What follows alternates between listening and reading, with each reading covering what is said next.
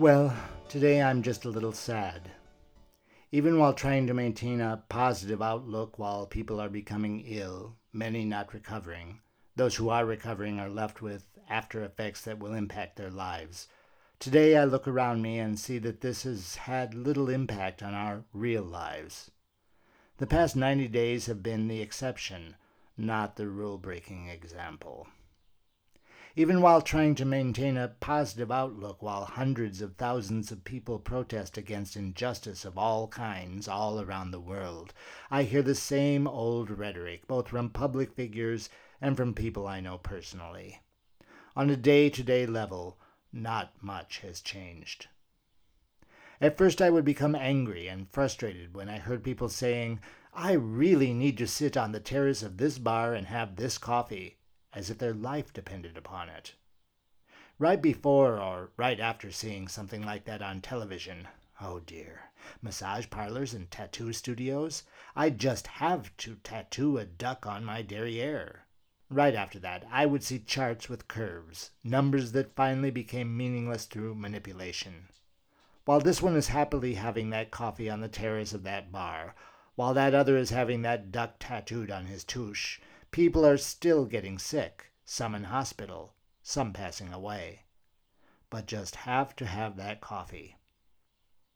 A comedian I enjoy watching put a stark image on the frustration. A plane full of passengers all wearing masks. This will be allowed shortly. A beach full of people taking in the rays.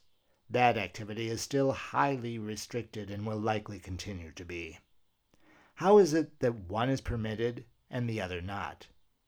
How is it that tourists will be allowed to visit this summer island, only having to fill out a simple form and promising to stay five nights, while natives who live outside of the country who might want to visit family after this three month restriction on travel will have to first spend two weeks in quarantine? Who is writing the rules? This week I was called back to my day job. Though I could have said no, circumstances left me little choice but to return. I was not comfortable. I myself believe it is still early, and the ambiguous and manipulated information I can get from the news seems to support my belief. The rush back to normal as if nothing has happened seems to be contributing to a return to graphic curves of the earlier days of this global health challenge. And on a personal level, that return to work was not for me pleasant or easy at all. My anxiety was my own. I had been happily typing away in my home, working in my garden, thinking that perhaps things would change on the other end, that I might be able to participate in change myself. That turned out not to be the case. At work, the new normal is simply the old normal with face masks. We stand with more distance between us. I no longer sit in my boss's office for meetings, and the mechanic is ordered out of the office when he refuses to put on the mask that is required by law now in Spain. But nothing else has changed. Not attitudes, no reflections on the brevity of life and the need to slow things down. Nope, business as usual with a mask. How disappointing. Education has not stepped up to the challenge, it seems, either.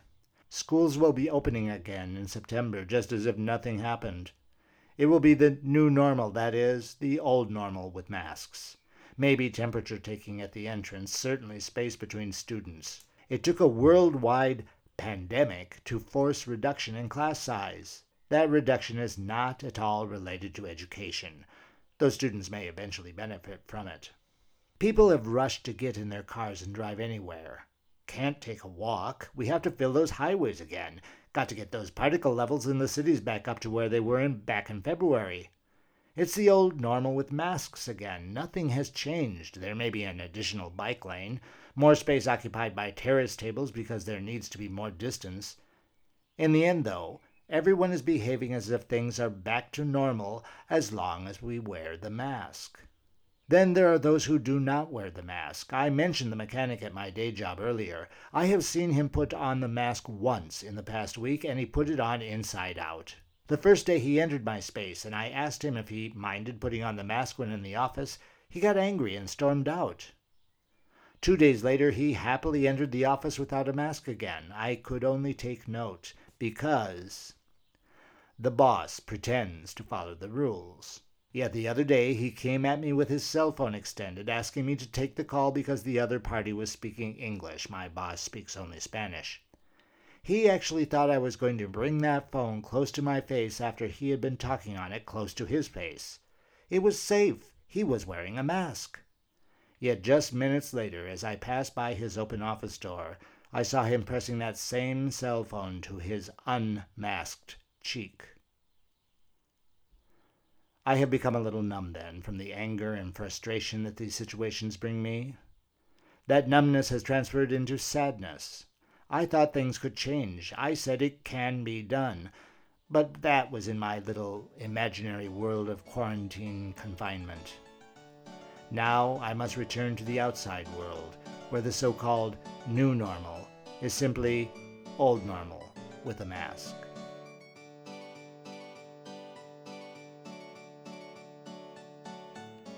You're listening to Radio Rebel.